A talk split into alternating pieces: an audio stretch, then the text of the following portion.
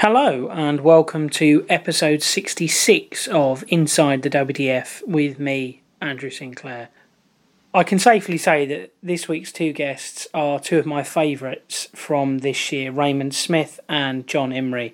First up is Queensland's Raymond Smith, who won his first WDF title in a number of years just over a week ago at the North Queensland Classic thanks to a 6 1 final win over first time WDF ranking event finalist Donovan Lottering.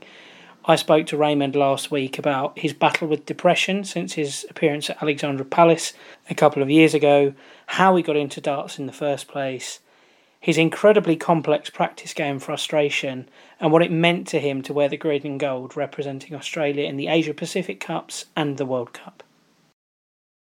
I'm now delighted to be joined by the 2021 North Queensland Classic champion, Raymond Smith. Raymond, how are you?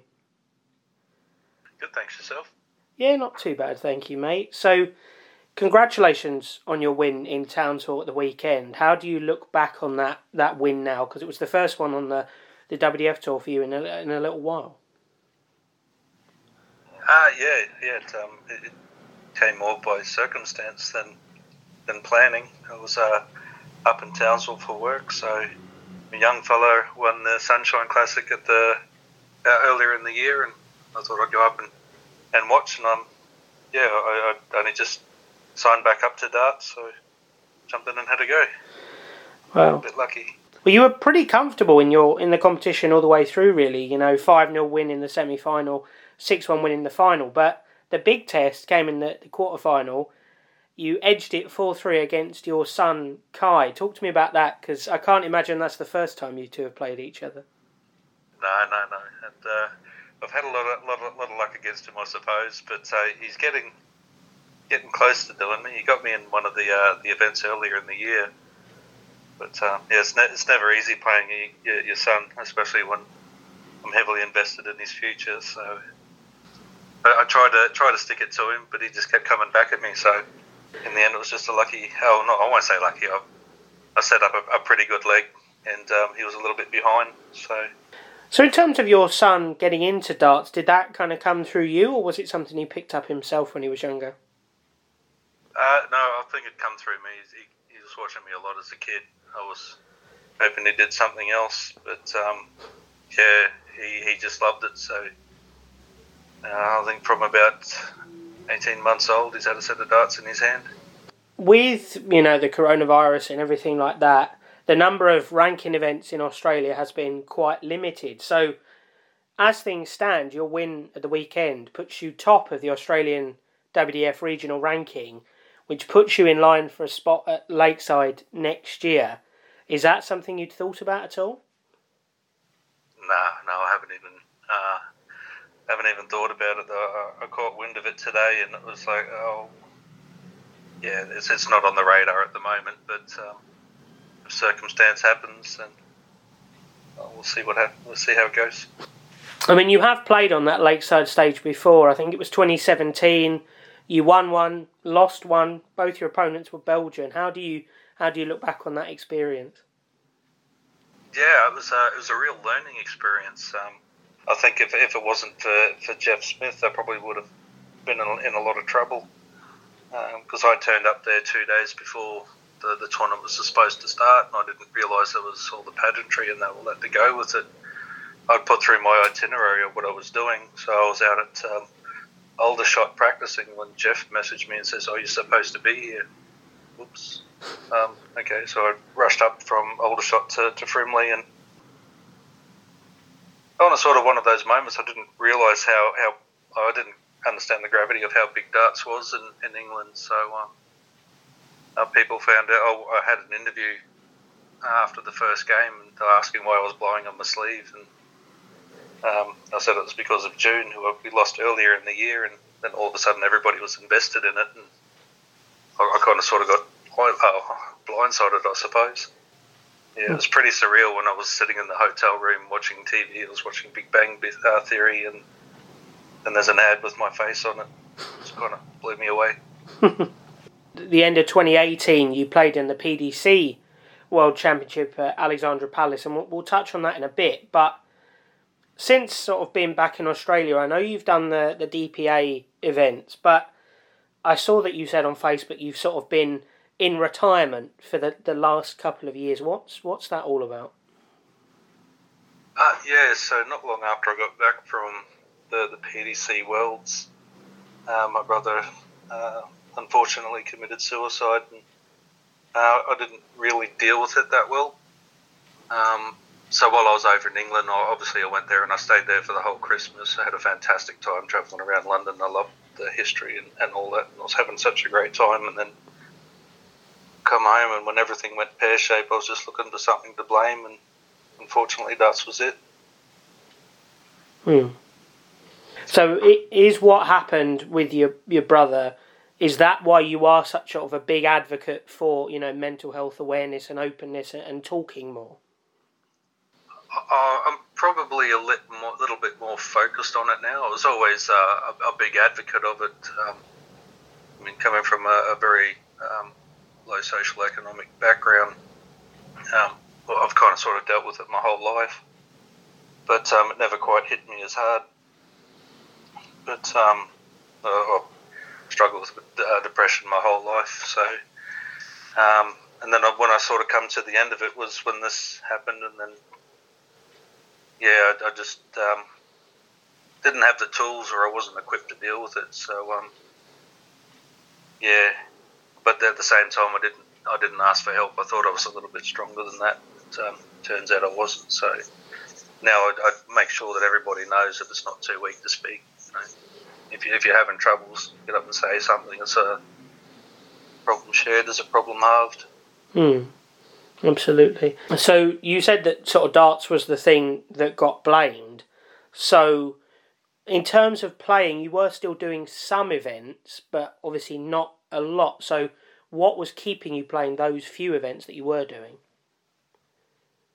Uh, I think they were just local. So um, the events that were played were played at my club, and um, so out of uh, Pine Rivers, and uh, when I went to Japan and all that sort of stuff, um, I wasn't getting any leave payments from work and or any subsidies or, or all of that stuff. So um, Greg Walsh, one of my best friends, or my best friend and my, and my, sponsor, was dipping his hands into to his pocket for me. The club was, was fundraising like machines for me, and so I thought a little bit obligated to turn up and support them whenever they, they held the tournament. So hmm. that's pretty much it. Like I've begrudgingly turned up, I suppose, but it's my own attitude, not no one else's. But um, yeah, no, I felt like I needed the support, so I did.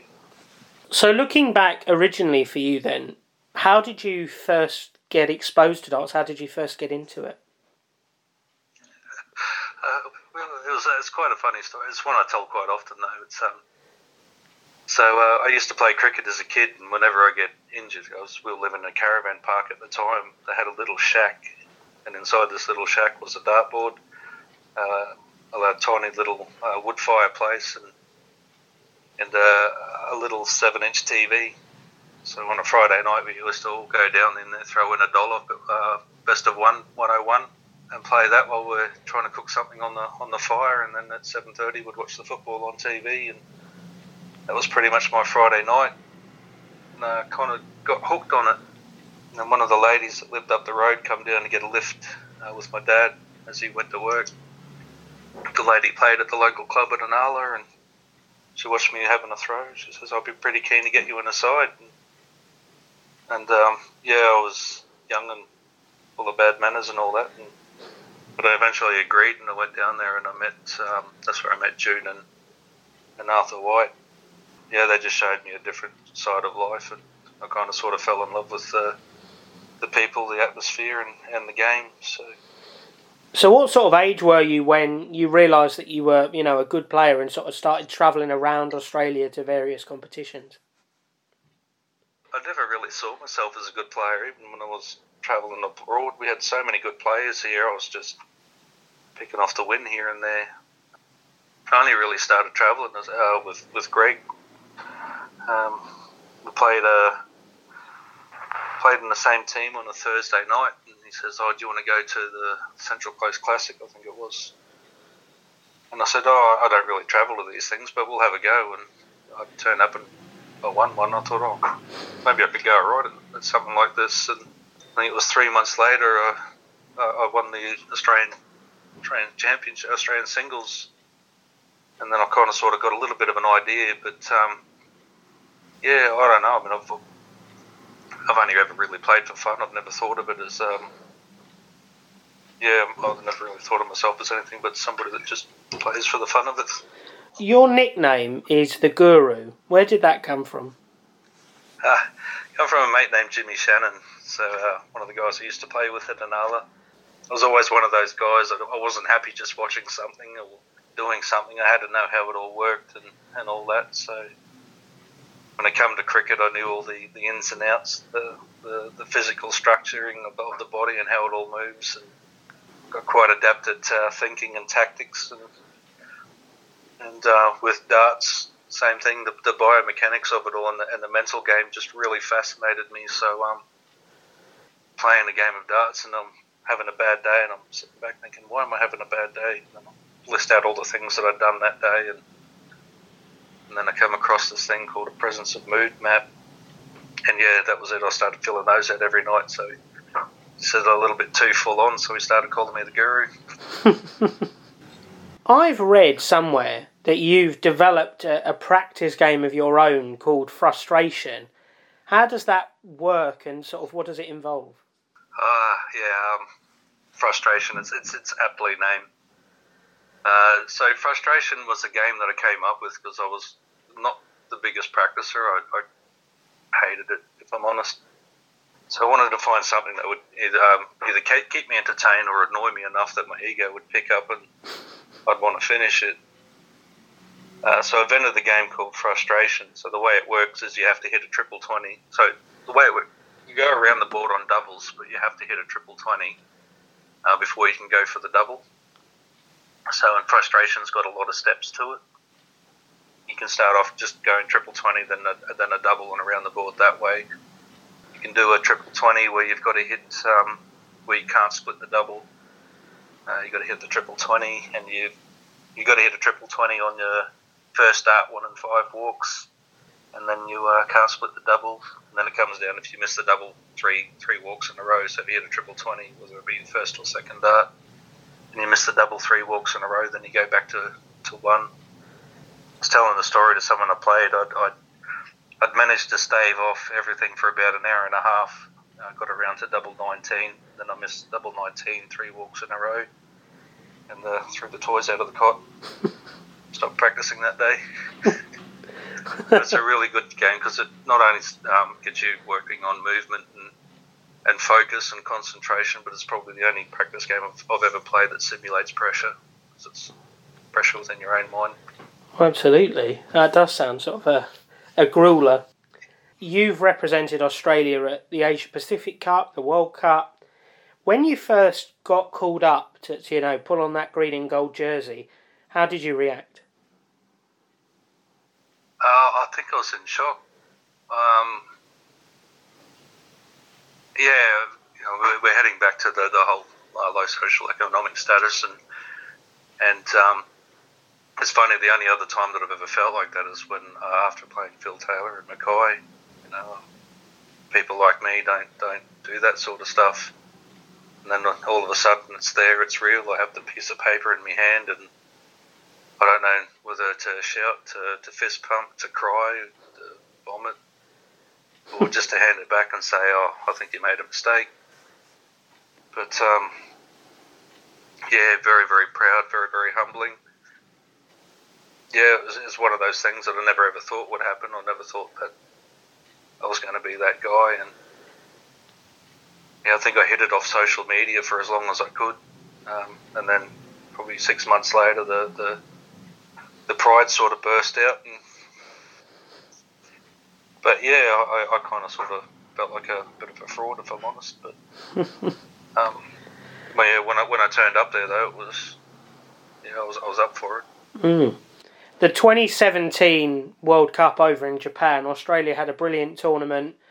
You won the men's teams competition, you won the men's overall competition, and you finished runner up in the men's singles as well.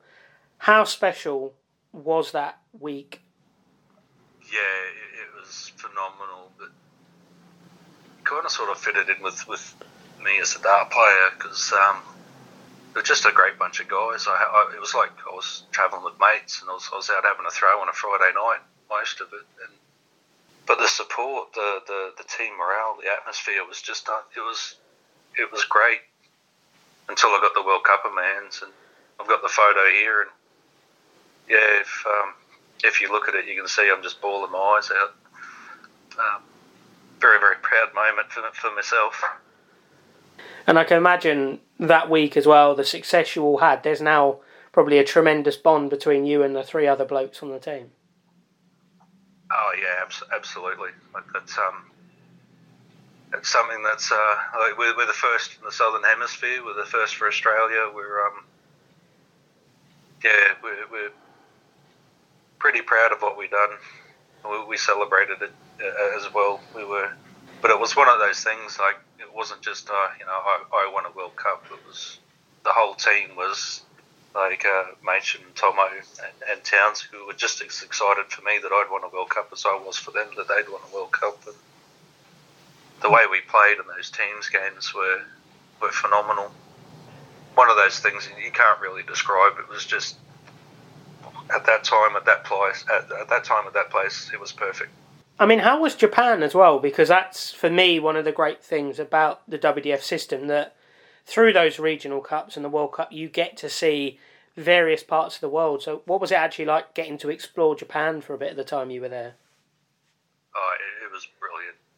Um, I love my food, so um, I started planning food tours and all that a couple of months out. And, um, one of the things I wanted to try was okonomiyaki, which was in Hiroshima. So um, I'm walking around Hiroshima and looking at the um, at the A Dome and sites like that, and looking at the history. And one of them there, if you ever if you ever go there, the um, they have the giant drop from where the bomb was exploding. And they said, take a look around, take a look around. It looks fantastic. See a temple off to the distance. Then you go down to this big rotunda, and it says, if you stood at the drop and look around, look up, and you see all this bronzing where the whole place was just leveled, and it's like it's probably a really good start for this week. Yeah, nothing will humble you that yeah, there's nothing in my life is as bad as what, what happened there. So, and the, they were just so forthcoming with their history. The culture was just so welcoming and inviting and, and um, supportive. The food was phenomenal. I, will never forget the food. But um, just a country steeped in tradition and history. And I mean, I've, I've been fortunate enough that I've been to, to Japan twice through the WDF system. I've been to England twice through the BDO and um, and Turkey as well. Turkey was, was a great trip in 2015. Uh, uh, 2015. 2018, you played at the Brisbane Masters for the, the PDC World Series. And I know I've spoken to, you know, the likes of Ben Robb and a number of other sort of Australian Kiwi players that, you know, when you guys get the opportunity to, to play those PDC big boys and you get to beat one of them, I know it's a big scout, but to beat Michael Smith, to beat him the way you did, and to do it in Brisbane, you know, in Queensland, where you're from, that must have been an absolutely wonderful feeling. Yeah, yeah, having having mum in the crowd. Um, I was a little bit heartbroken because Dad couldn't make it; he wasn't well that day. But um, I had my wife, my kids, my mum, my mates, and yeah, it was it was a great feeling being a very very proud Queenslander standing in front of, of my mates, my uh, my work colleagues, and, and the Queensland crowd. It was it was pretty special. But, um, yeah, it was a it was, it was, it was a funny one. I had um, I can't remember what it was, but something in the in the in the uh, back room got up my uh, got up my nose, so I had my back up, and that's probably the only time I've ever really played well on stage. But something got my back up. I can't remember what it was, and I went out for a breather and uh, I said to Bozza, uh, Mark Bosnich, he says, how you feeling? I says, I'll be right. Don't worry about it. No. I walked off and I come back in and I was hitting the board and I think you can hear me hitting the board from, from outside the practice rooms. Normally when I'm doing that, I, feel all right. So I got up there. I was, I was full of confidence. I was full of beans, but I was 100% focused. It was just that night. unfortunately, uh, I, ha- I, had something similar against Peter Wright the next night. I stuck with, with him in the first three legs, but then just faded off. So then, the end of 2018, we've touched on it already. That Alexandra Palace, you got over there to play for the first time, played Alan Tabern, pulled it back from 2 0 to 2 2, eventually lost it 3 2. But what did you take from, from that game and that whole experience? Oh, it's probably one of the most frustrating games I've, I've ever played. I practiced really well um, the, th- the three to four days leading up to it. I felt really great going up there, but um, it's one of those things. Like um, I don't know if a lot of people sort of understand it. Where uh, from the European countries, but I mean here in Australia, if I want to play a tournament, like the the weekend cost me just over eight hundred dollars to get there and accommodation and food and all that sort of stuff. To and you're playing for a thousand dollar first prize. It's um, it costs a lot of money and all that sort of stuff. And even when you get there under certain conditions, because it's up in the far north, um, it's pretty rare to get a, a, a, massive travelling contingent of the of the better players. So wasn't quite um, battle hardened, and um, but yeah, I remember walking through the doors. I felt, as I said, I felt amazing. I practiced amazing, and then I pushed through those doors, and I thought, I've only got one shot at this because I'm not, I'm not here for Q school. I'm not here for, for Lakeside. I'm not here for, for anything else. I've got one shot to try and prove myself, and then, um, yeah, as soon as I pushed through the doors, it's like if I win this game, it's uh, fifteen thousand pound. That's enough to, to put a house deposit down and then I was just like, oh, I've already lost this game. And um, mentally, I'm just in the wrong place. So, um, yeah, and I can remember walking up to there, and I, and I tried to. I struggled with it for the first two sets, and uh, yeah, I could just remember. I think it was in the second set. I broke my plate because I was grinding my teeth so much. I was so furious then I brought it back to two all, and then as soon as I got it to two all, I started thinking about the the whole house thing again. It was just like, ah, you idiot. well, I was going to ask you about the teeth because I vividly remember. I can't remember whether it was the third set or the fourth set. You just won, and I think they went to a break, and the TV company in Sky in the UK. I remember they showed this slow motion replay of you giving it a fist pump and the teeth moving um, so I was going to ask, kind of, what was what was the setup there? Uh, as, as, I said, I, I, broke the plate in the second set, and then um, yeah, I let out a fist pump, and because I was so uh, so annoyed, I was grinding my teeth, so the the, the plate dislodged, and yeah, so I let out a fist pump. And I knew I'd done it. It was it was kind of hilarious at the time. I just thought, yep, this is going to make YouTube. but, uh, it happened a few times after that too as well. So, but fortunately, the cameras missed it. this year on the the DPA, I know they've done the satellite tour. That was something I talked about with Wayne Weening earlier in the year, and I know you've done the, sort of the Queensland bubble, as it were, and obviously you played the, the WDF event this past weekend. Now you're sort of on this sort of comeback tour, as you've described it. What kind of goals have you got in the sport of darts, or have you not put any kind of ideas together? I haven't really put anything together yet. Um, I was probably surprised on, on the weekend. Uh, we had so many quality players there, and um, yeah, I kind of sort of thought, yeah, if I, if I can make quarters, I'll be happy. Like I, I expected to go out to Kai as soon as I saw that that was drawn against him. He's been playing phenomenal darts, and I thought, you know, but I, I had a had a half decent crack. But um, I've come back and had a thought about it, and um, my work is very very supportive of me playing darts again.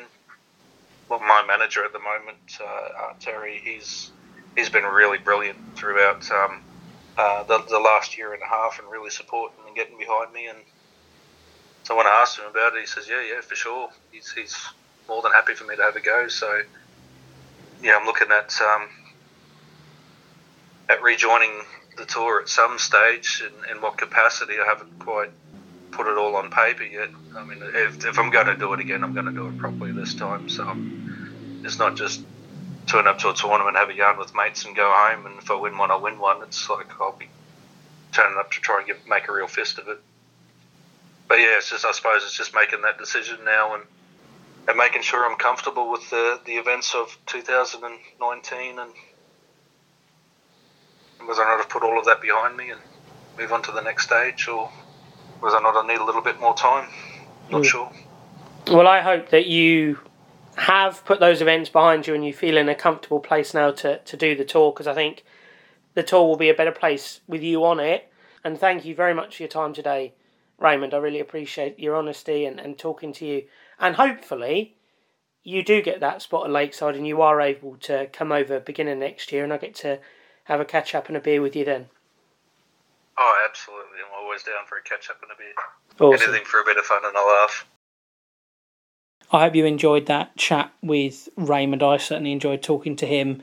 One of the most thoughtful players I think I've ever spoken to. Just someone I think I could chat about darts with for an incredibly long time, and someone who I really hope does do the tour properly once again because he's definitely got the ability and he's someone I'd like to see after everything he's been through get some of those big opportunities once again. Second guest this week is John Imrie. John was born in the Faroe Islands and he's been, been making a bit of a splash this year, playing a lot more darts that the wider public are aware of. I think many people might know him from Q School earlier this year, where he had a string of impressive results, most notably when he beat Fallon Sherrock and averaged over 100. But he's been doing pretty well. He played at the Selsey weekend just gone, finished mid table in the British Pentathlon, and picked up some ranking points in the England national singles. And John will be playing a number of events before the end of the year with a goal of hopefully reaching Lakeside and being the first Faroe Islands born player to play at Lakeside. I spoke with John last week about his incredible life story, the last 30 years he spent in England, playing darts for Devon, for Cambridgeshire, the seven months he spent homeless, and the awesome year he's had this year and what he hopes to achieve before he hangs up the darts for good. I am now delighted to be joined by the man once called the Faroe Islands' greatest export, John Imrie. John, how are you? Absolutely marvellous. Great, mate. Thank you. It's been a good year for you so far, 2021. You've been doing the Challenge Tour, the WDF Tour, and it all began with a, a good run at Q School for you. What prompted you to enter Q School this year? Quite a number of things, but um, kind of short. I there's a few guys that I used to play with in Devon, uh, Ryan Searle, Paul Milford. Um, they used to do it. Uh, Simon Stevenson, uh, John Mann, and I thought, do you know what? I'm 55. I'm going to give it one more go and try the big stuff. And um, thinking, well, I used to beat them before, and I just want to see if I can do it again. Um, and my wife says, like, if you want this for a Christmas present, I'll do it. And um, I was a bit, being Scottish, a bit tight with it. But uh, yeah, I thought, well, I might as well go for it. So I went for it and uh, I thoroughly enjoyed it. I wish I'd done it 10 years ago, but yeah, it's good. The headline result, I think, for you in, in Milton Keynes, the one that I think a lot of people took notice of, was when you averaged just shy of 104 against Fallon Sherrock. But the thing that struck me when I was sort of following your games and stuff was the consistency. You know, every game was 84, 83, 80, 85, 86 average. Do you think that consistency is your, your biggest strength as a player? Well, I've always said to people, I never want to be a brilliant player or a great player. I want to be a steady player because it's harder to beat a steady player than it is to be a good player because you've got to be on the ball all the time and you've got to get them finishes. And I just think, well, just keep the consistency. The thing I did wrong which was a bit stupid, really. But uh, what I think what I did wrong is I used my first game um, in Q school in the qualifying stages things. I used it as a practice. Um, hence the reason I had a 68, I think, and a 72 or a 75. And then in the second game, I had to step up, which I was able to do. And I think just that consistency is, for any player, is what anybody wants, really. So yeah, I suppose it is my biggest strength. I suppose is yeah, I just don't want to be a, a good, a great player. I want to be recognised as one of the most steadiest players ever. I consider uh, Alan Glazier, uh, the old guy, he, uh, Cliff Lazarenko, really, really steady players. And when I used to talk to him when I was younger and stuff, and even talking to Cliff Lazarenko now, he's amazed how consistent and steady I've been um, this year. And it's thanks to online darts, that's helped me immensely. After Q School, you picked up sponsorship from Robert Holmes, and that sort of allowed you to, to do the Challenge Tour and the, the WDF Tour. How did that sponsorship deal come about? Um, I was just I was just trying to be cheeky, really, and uh, and I just put on Facebook, would anybody uh, like to sponsor me? And and and uh, some of the people were laughing at me and said, "Oh, you're too old, you're too old."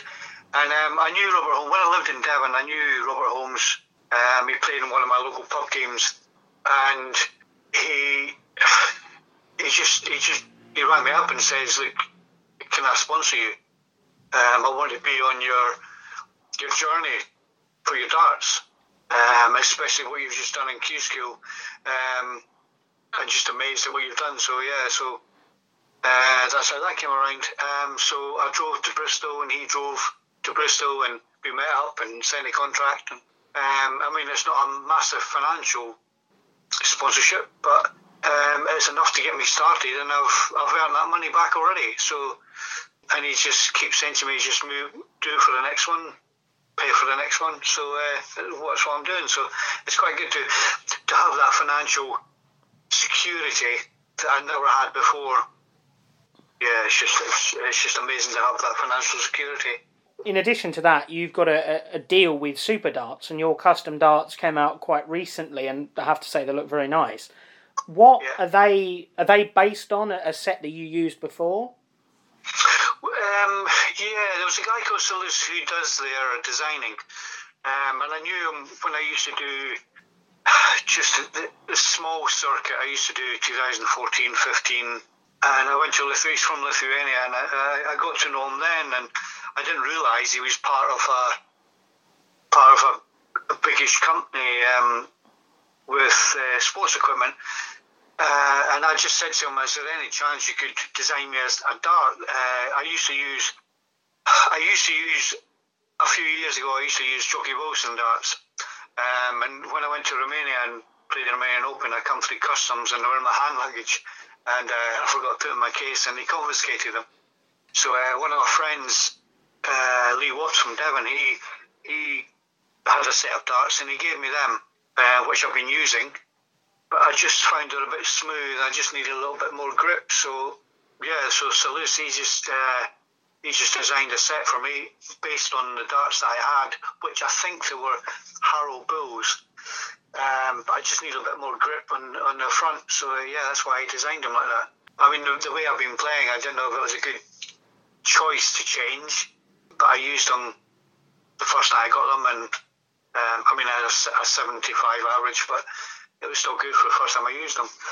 Mm. Um, yeah, so that was uh, how that came around uh, my darts was super darts and um, Jim McEwen and John O'Shea said uh, that super darts may uh, pair may, may have a a chance an opening for you if you if you'd like to have an equipment sponsorship. Um, so all my all my eggs were coming in one basket, as I say. Uh, so uh, I never turned it away. And um, I mean, I play I play with uh, Martin Adams obviously at Cambridge, Wolfie, and um, he said any opportunities there, you just take it. Where you're going to pay a small, small fee, or you get it for free, just take it. And um, that's what I've done, and I'm I'm just over the moon of what I've achieved this year. Of course. I I was down in Chelsea a couple of weeks ago, as were you. You played in the the British pentathlon, and you got you picked up some ranking points in the in the national singles. How was that Chelsea weekend for you? Oh, it was just amazing. I just, I mean, again, I was just, I was just, I don't know it's the Scottish part of me trying to save money, um, but I, I've converted my work van into a camper van, so I went down there, so that saved the money. So I had money to buy food and stuff and that. Um, and then to be invited into to play the British pentathlon along with some other like 20 other, uh, 19 other great guys. Oh, it's just amazing from Hanky to uh, Neil Duff, uh, Gary Stafford. Oh, it's just been amazing. In the halfway stage, when they, they were calling like doing the, the, the top three, and uh, they said Neil Duff and uh, a young guy called Luke Littler, and, and then my name came out, and I was like, I was gobsmacked. I was number one on the halfway stage. Uh, it was just, oh, it was just, I was, oh, it's just amazing. Um, and I think hearing that, um, I, I didn't lose the ball. I just, I tried to be safe and play safe instead of being aggressive in my play and just carrying on. Um, I think that would have probably cost me a bit. But I mean, to finish mid-table um, in my first event, first time ever, is just amazing. Hmm. Um, and then to get in the top, uh, get to the last 16 in the Open. Uh, I think it was, I'm not sure it was the last 64 in the other one. Um, but to pack up ranking points, um, the money is is not important to me um, as the title. Um, and to have that opportunity to play it for the first time um, and get that far was uh, amazing. And then one of my other friends I play with, he couldn't play the pairs, so I picked up another guy uh, from Norfolk, Craig Vinman, um, and we got to the semi final of the pairs as well, which was another massive achievement. If you told me last this time last year that I'd be doing all these things, it's just I'd be like, yeah, yeah, whatever. It's just, uh, yeah, it's really good. It really, the I just, I just can't. I keep thanking Robert and and Per from Super Darts because it's just amazing how they've opened the door for me as I say, I wish I'd done it 10 years ago, but I wasn't as good as I was 10 years ago as I am now. But I think I'm getting better with age. like a fine wine. Uh, yeah, a fine wine, a good cheese, yeah. during that time in Chelsea, I did see you in the hall during the weekend, and I have to say, you see a great variety of dart shirts in that hall, but yours was one of the favourites that I saw during the weekend. But I've got to ask you, on the back, Fear the Haggis. Where does that come from? Um, well, as I said, I always wanted to be a.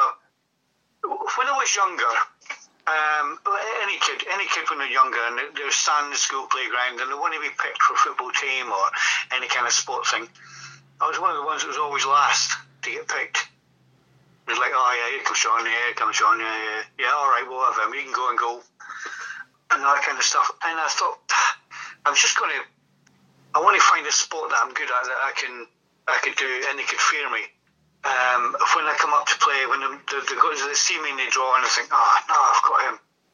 That's what I wanted. I always wanted that. I wanted to be people picking me for the team rather than me picking them.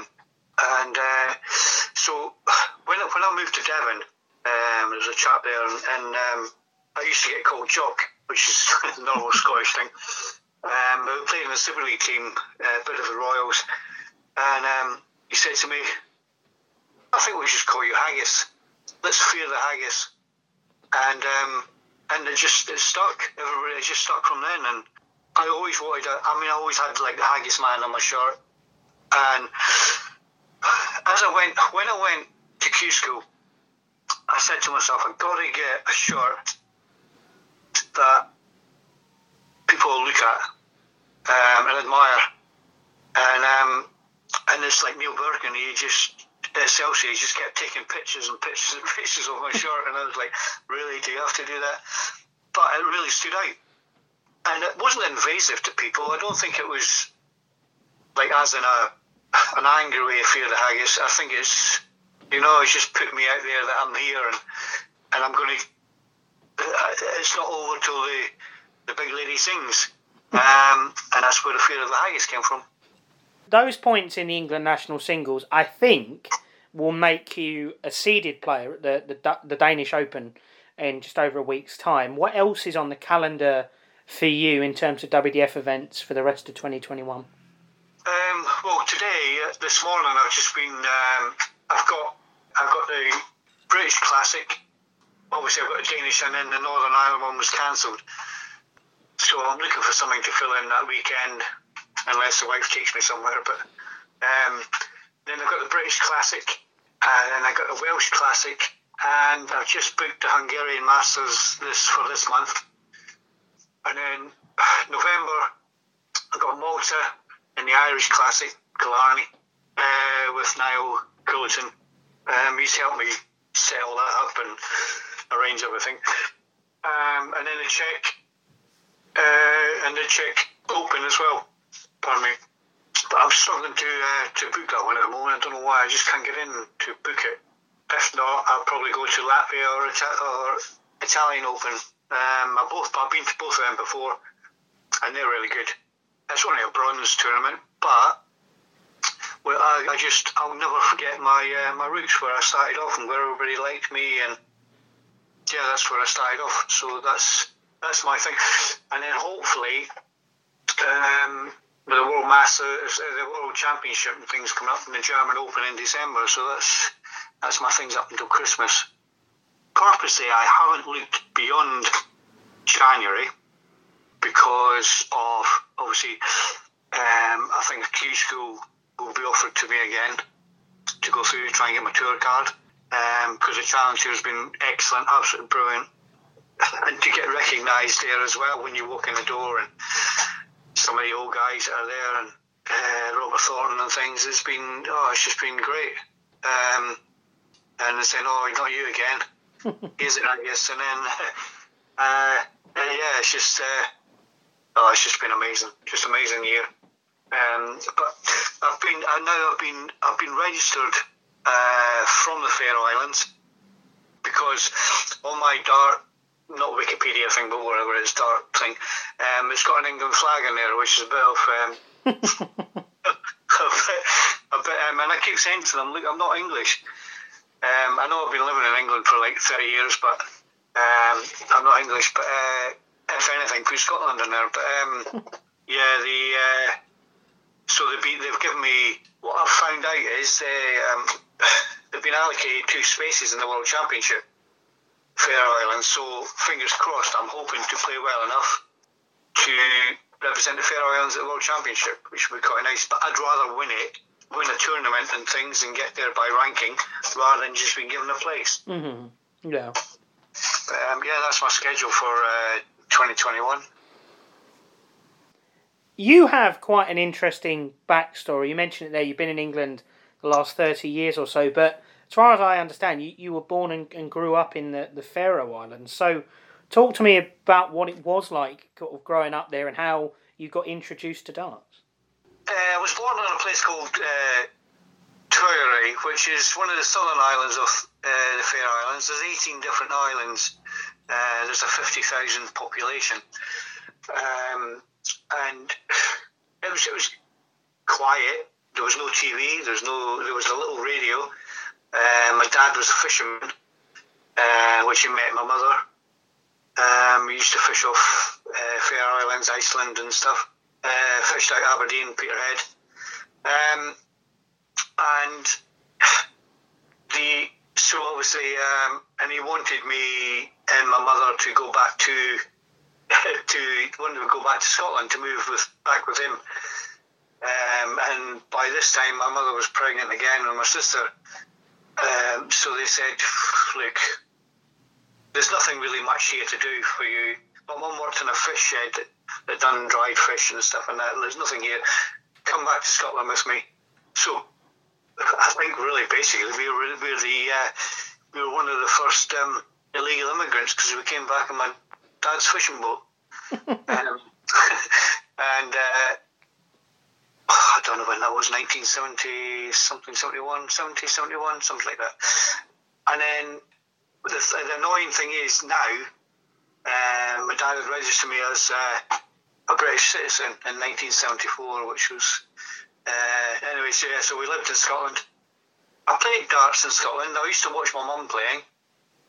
Uh, when I was 14, and she was a very, very good player. I mean, she could have played for Scotland, she was that good.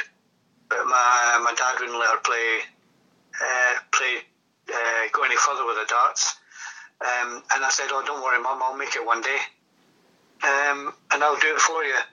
Uh, I played for the local pub, the uh, West End Bar, and a place called Pit and Pittenweem in the East Neuk, Fife, and uh, I played for youth for a, youth club. Um, we played a lot of youth clubs around Scotland. I'm not sure what time that when that was, but I was about 15, 14, 15, um, and I won that.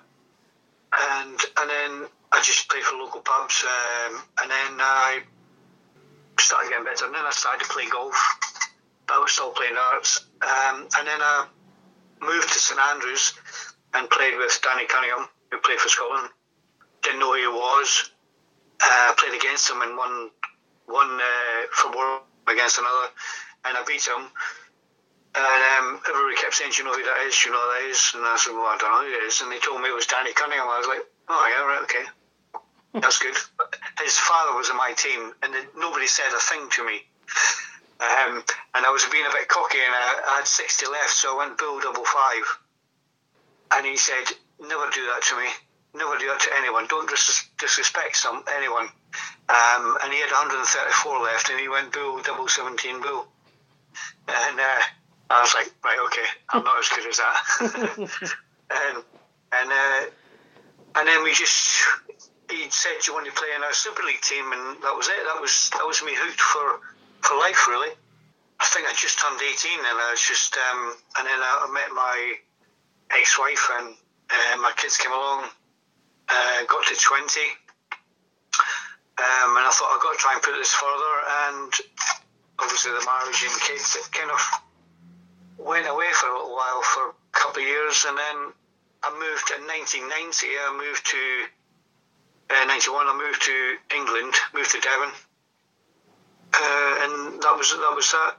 A bit naughty, really, but I, I used to uh, travel around the pubs, uh, Devon and Cornwall and Somerset, Dorset, and pretend I never played darts and I just watch guys playing for pints, but obviously I don't drink, so I used to say I'll play for the equivalent of money, and it was a bit naughty, but I used to like come home with two, or three hundred pound night that I did it, and it was quite good. And uh, obviously nobody knew me because I just not long moved there, um, but.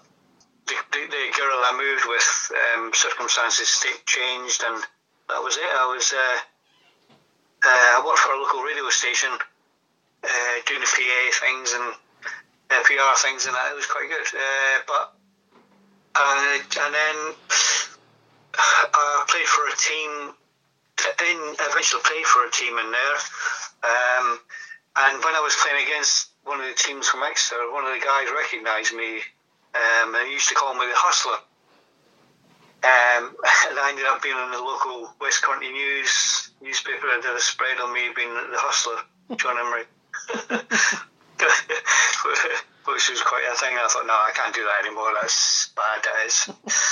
I want people to like me, not to hate me. So, uh, and then this, and that's when this guy said to me, um, "They'll fear the haggis, not fear the hustler, fear the haggis." And that's where that came. there. so that was it. Mm. Uh, and then yeah, this the, the girl, she she moved on with her life, and uh, in them days there was no mobile phones or anything, so I couldn't get hold of my parents.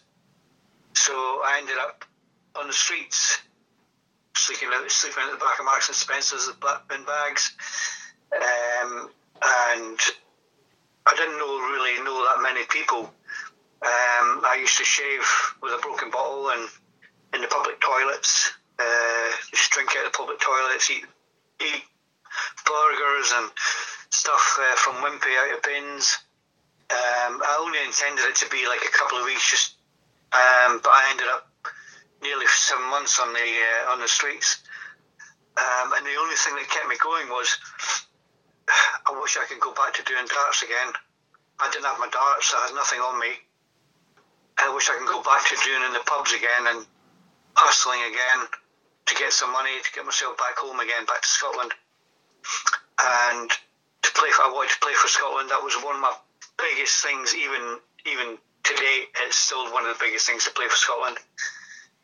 I mean, that's gone now. Um, I, I didn't even realise that the Faroe Islands where uh, I had a dart team or anything. So to find out that the place where I was born and come from. Um, have a darts team, and they've asked me to represent them now. It's one of just a massive, massive achievement. Um, and when I do hang up my darts, as I say, uh, I'd like to have the chance to to push them forward, with WDF and other PDC, all the different kind of darting things. They have said I've, I've put the Islands on the map with my playing. Um, yeah, so that was that. And then when I was on the street, there was a chap, bit wandering there, but um, when I was on the, on the street, there was a chap bumped into me. His name was Brian Hawks. Um, his wife Tracy was there, and, and when I'd moved down there, I'd played football for her. And he said to me, he says, "What are you? Who's that?" And I said, "Oh, it's me." And he says, "Agus, what, what are you doing down there?" And I just cried, and I said, "Like, I just, I don't even know what day it is or anything. I just," and I explained what had happened with my relationship and why I couldn't go home and things. And I moved to Mim for about two or three weeks. Um, uh, got myself together and um, he said, "Oh, I'll give you a loan of some money." I said, "No, I don't want it. I'll earn it. Just let me do the garden or whatever and stuff and that." So that's what I did. And there was a job came up. They were looking for a chef um, at Haven Holidays in a place called Bucks Mills uh, in North Devon. And uh, I kind of I read Brian had a book, uh, Rick Stein and Gary Rhodes. So I read the books from back to front about four or five times. I went for the job interview and I got the job. So I bluffed my way into a job there. Um, and then there was a dart competition on the Thursday uh, at the holiday park. And I said, Oh, can I enter it? And I played it and I used these old brass darts. I won that thing there as well. So they said, Oh, congratulations. I said, No, I'm one of the staff. I can't play it. So I won that. And then that got me back into my darts again because um, I lived I, I, lived on the, the, the, park, so I had a caravan, and um, there was a pub just up the road, uh, the Farmers Arms. I went and played for them, and they'd remembered me from two years ago when I first moved down there. They remembered me and said, "Oh, come and play for us," um, and that was it. It just snowballed from there. I just uh, I met this girl, and uh, her mum and dad took me in, um, and I just and I bought a shop in post office so I'd gone from all that, from having nothing to a shop in post office, my own paint and decorating business, um, and I was back playing darts again. I always said I'd never go back to what I was, but I'd help as many people as I can. I do, I, I do a lot of stuff for charity. Yeah, it's just been quite an emotional time in my life. Um, I've started to write a book about about my my life, my the things I've done in my life, things I've achieved, things I want to achieve. Um, and one of the main things was to play for Devon uh, County. Um, and win everything that Devon could put on, like uh, the the Super League singles, the Devon singles, the highest average winner for county, um, the pairs Gold Cup, um, the Gold Cup pairs to qualify to go to Lakeside for them, and I've done all that. Um, I played Super League in Cornwall, um, and I wanted to win the, the Super League uh, Championship in Cornwall with the team that we had from Bude, uh, the Lucky Kiss in Bude, and we done that as well. Um, I just kept so set myself targets and just and I was I was hitting them all the time. It was uh, and I wanted to win the Devon Open, which I won the Devon Open that, then as well, and um, got to the Kent Open, uh, got beat by Manley in the semi final, Peter Manley. Um, oh, it's just, just it's been darts. It's just been. People say you got to have friends, but the friends I've gained through darts and helped me, not financially, but mentally and everything as well. It's just been.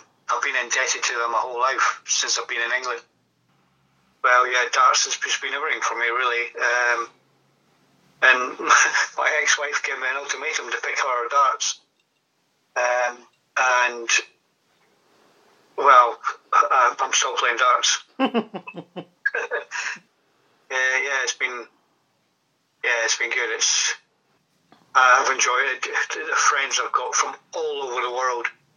When I when I when I've been playing online, playing online, um, I've been sending guys in America Greece, New Zealand. Uh, they've been asking for my flights, um, which I got from um, Martin Adams Wolfie, he says, I'll, I'll, the guy that supplies me, I'll get him to supply you some flights, thinking, that flights, thinking it's like 20 sets, 30 sets, and then 1,500 sets came through my door. This big box. I was like, really? and I was like, oh my goodness, I just, I just can't believe what's happened this year. But I've been, I've been, yeah, it's been, it's been good, and it's that homeless thing is just, it's, it has, it's made me. I, yes, I was cocky. I was, I wasn't arrogant, but I was like, this is me, and I don't, I don't regret everything I've done because it's, it's made me who I am now, and I'm glad I went through that stage. Um, when I play, when I see people think, oh, it's this and that, it's Luke, look, my friend, there's, there's more things in life than having to worry about that. It's one game of darts. You haven't lost your house, you haven't lost your relationship, you haven't lost your kids, anything. It's one game of darts you've lost, that's it. One leg. Don't hurt yourself or, or, or anything like that because of darts. But uh, yes, it is. A lot of people still get angry with it losing, but uh, if I win, I win. If I lose, I lose. Well, can't say anymore. so I'm getting a bit. I think certainly for one, that book, when you do finish writing it, I think will be a brilliant read. But I think it's obvious that darts has been a constant in your life and has kind of got you through the bad times and brought you some incredibly good times as well. And at the moment, you're playing Super League in three different counties, your name's getting out there, people are seeing you, you're playing well, beating great players, and you know it, things are going very well for you at the moment. Yeah, yeah, yeah. I, I, I mean, I'm playing for Bedfordshire Super League uh, with a guy called Ben Hazel and stuff in his team. RLC, I think it's RLC, RLC, can't remember. I just turn up and play, and that's it. But uh, uh, and then I play in Suffolk Super League with some of the old Essex guys that I used to play against when I played for Devon, which was like it's amazing. And he said to me, "Oh yeah, come and play for us. Come and play for us." And um, uh, we we used to play at Stratford St Mary, but the um, the pub they closed down because of the uh, the pandemic, um, and unfortunately, the guy just died last week who owned it, and we moved to a different place. Um, I can't remember the name of the place now uh, something St Mary, not far up the road from there. Um, and it's yeah, it's been good. It's um, and when you, we were talking about the fear of the haggis, um, there was a couple of chaps came in from this pub that we played, and they said, "Oh, we know you." And he says, "You're going to Chelsea?" And I said, "Yeah, yeah, yeah." And I said, "Oh, you do well. I saw you. I saw your things on um, about Q school and stuff, and that. And uh, we saw online that the guys were." Saying that Fan would beat you and uh, would beat you six four, six two, and and then you you absolutely whitewashed her. It's just, and I hope I don't play you tonight. So there we go with that fear of the haggis thing again. but um, and then uh, Cambridgeshire. The, the, one of the reasons why I moved to Cambridgeshire um, was my the girl must know that I've that I have married. Um, I've got remarried again. Um, Jill, absolutely, the support she's given me is phenomenal. But we were we were at home and we were we were living in Somerset at the time together, um, just set up together. And I said to her, "Look, there's a map of the of the UK. If you throw a dart, wherever it lands is where we'll move." And she said, "No, we won't." I said, "Yeah." We'll do that. We'll just sell all the things we've got here and we'll move up. And um, so she threw it, and the first one went in the North Sea, and I thought, well, that's impossible. and then the second one landed in Cambridge, so hence the reason we moved to Cambridge. We just got up and moved, and um, unfortunately, I knew people like Amanda uh, Harwood, Will Harwood, uh, Joe Clark, Tony Clark, who play for Cambridgeshire.